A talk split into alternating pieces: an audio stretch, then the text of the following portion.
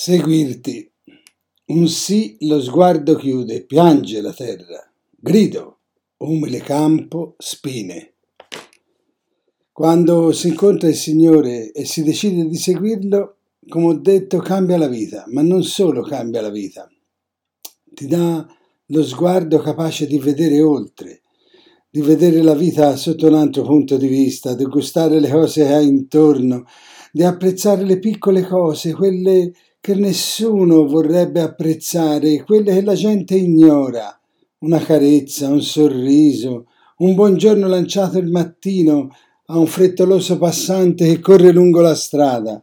Ma voi davvero pensate che l'incontro col Signore ci lasci indifferenti? Assolutamente no. L'indifferenza non gli appartiene. L'incontro con il Signore ci cambia radicalmente, ci fa essere non soltanto migliori, ma ci fa essere noi stessi, ci fa scoprire dentro di noi, nel campo della nostra esistenza, ciò che siamo realmente, ciò che vale la pena di vivere e di lottare, ci fa capire ed apprezzare tutto ciò che abbiamo intorno, perché ciò che abbiamo intorno è la cosa più preziosa che possediamo, la natura intorno a noi, gli amici, i parenti, i figli, i nipoti, la fidanzata, colui che amiamo, tutto ciò che sta intorno a noi e che ruota intorno a noi è dono del suo amore.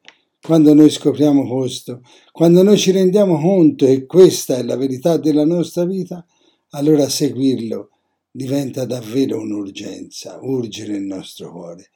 E allora noi ci sentiamo di dover dire Signore, trasformami.